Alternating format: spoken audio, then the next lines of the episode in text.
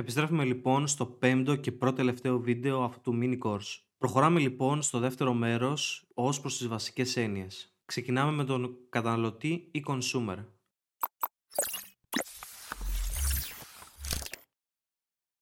Με αυτόν τον όρο εννοούμε την ιδιότητα που έχει ένας πολίτης ως ο τελικός χρήστης ενός προϊόντος ή μιας υπηρεσίας. Ο όρος χρησιμοποιείται για να περιγράψει τον λήπτη απόφασης ή decision maker για την αγορά ενός προϊόντος ή μιας υπηρεσίας. Δεδομένου ότι, παράδειγμα, μία μητέρα αγοράζει κάποια προϊόντα των οποίων τελικός χρήστης είναι το παιδί της. Ο όρος καταναλωτής είναι διαφορετικός από τον όρο πελάτης, customer, ο οποίος περιγράφει τον ιδιώτη, την επιχείρηση ή τον οργανισμό που βεβαιωμένα αγοράζει ή πρόκειται να αγοράσει προϊόντα ή υπηρεσίες από μια επιχείρηση. Copywriting μπορεί να αποδοθεί στα ελληνικά ως κειμενογραφία. Είναι η πράξη της σύνταξης κειμένου με σκοπό τη διαφήμιση ή άλλους σκοπός του branding. Ο copywriter, κειμενογράφος, είναι ο επαγγελματίας που βοηθά στη δημιουργία αυτών των ιδεών και των μηνυμάτων και στη συνέχεια γράφει τις λέξεις, φράσεις ή το κείμενο. Το αποτέλεσμα μπορεί να είναι κείμενα φυλαδίων, κείμενα ιστοτόπων, στίχοι τραγουδιών, κείμενα διαλόγων, άρθρα, προωθητικά κείμενα σε συσκευασίες, διαφημιστικές φράσεις, επιστολές, μηνύματα και άλλα πολλά. Οι copywriters απασχολούνται είτε σε διαφημιστικά γραφεία συνεργαζόμενοι με τους art directors, είτε σε ειδικά γραφεία copywriting,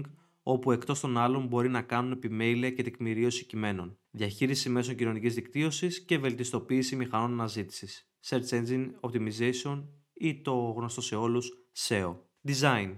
Στα αγγλικά σημαίνει τη δημιουργία ενός σχεδίου ή μιας διαδικασίας για την κατασκευή ενός αντικειμένου ή ενός συστήματος. Μπορεί να αφορά είτε στη γραφιστική, είτε στη μόδα, αρχιτεκτονική, διακόσμηση, βιομηχανική κτλ. Σχεδίαση, είτε στο σχεδιασμό με την έννοια της κατάστρωσης ενός σχεδίου ή πλάνου. Labeling είναι η εφαρμογή της ετικέτας σε ένα προϊόν, δηλαδή η εμφάνιση πληροφοριών σχετικά με το προϊόν πάνω στη συσκευασία του. Η ετικέτα είναι ένα φύλλο χαρτί από πλαστικό, ύφασμα, μέταλλο ή άλλο υλικό που είναι στερεωμένο στην επιφάνεια ενός περιέκτη ή ενός προϊόντος σε εμφανές σημείο, πάνω στο οποίο υπάρχουν τυπωμένες πληροφορίες ή σύμβολα σχετικά με το προϊόν. Οι πληροφορίες αυτές μπορεί επίσης να είναι τυπωμένες απευθείας στον περιέκτη ή το προϊόν. Η ετικέτα μπορεί να περιλαμβάνει την εμπορική ονομασία του προϊόντος, την ονομασία του brand, την καταγωγή του, τη χώρα κατασκευής, τα στοιχεία του κατασκευαστή ή του διακινητή, οδηγίες αποθήκευσης και διατήρησης, οδηγίες χρήσης, οδηγίες ασφαλούς απόρριψης, προειδοποιήσεις για κινδύνους από τη χρήση του προϊόντος, χαρακτηριστικά του προϊόντος, πίνακα περιεχομένων, πιστοποιητικά προδιαγραφών, barcode και άλλα. Προκειμένου για τρόφιμα, θα πρέπει να περιλαμβάνουν ημερομηνίες λήξης, πίνακες συστατικών, πίνακες διατροφικής αξίας και άλλα. Για όλους σχεδόν τους τύπους καταναλωτικών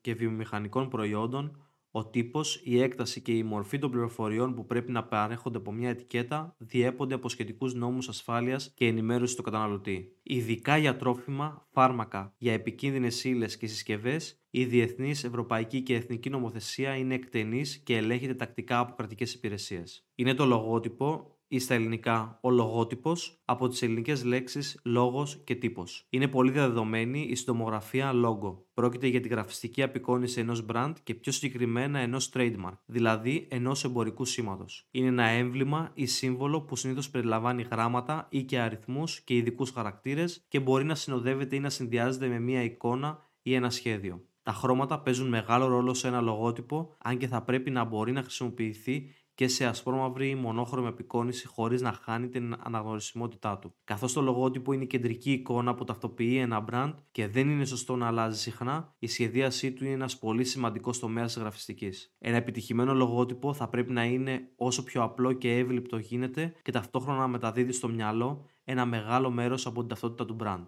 Marketing.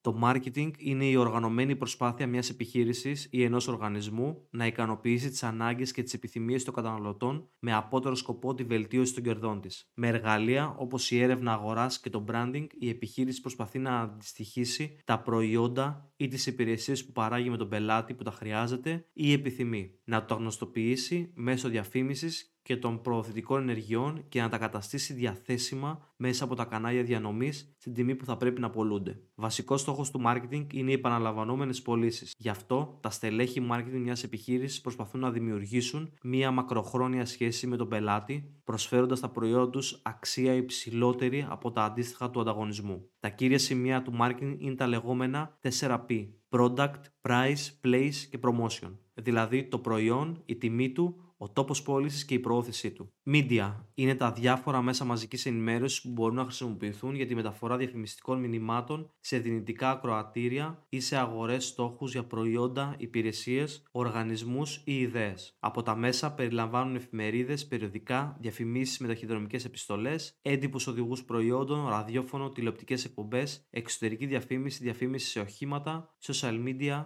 κτλ.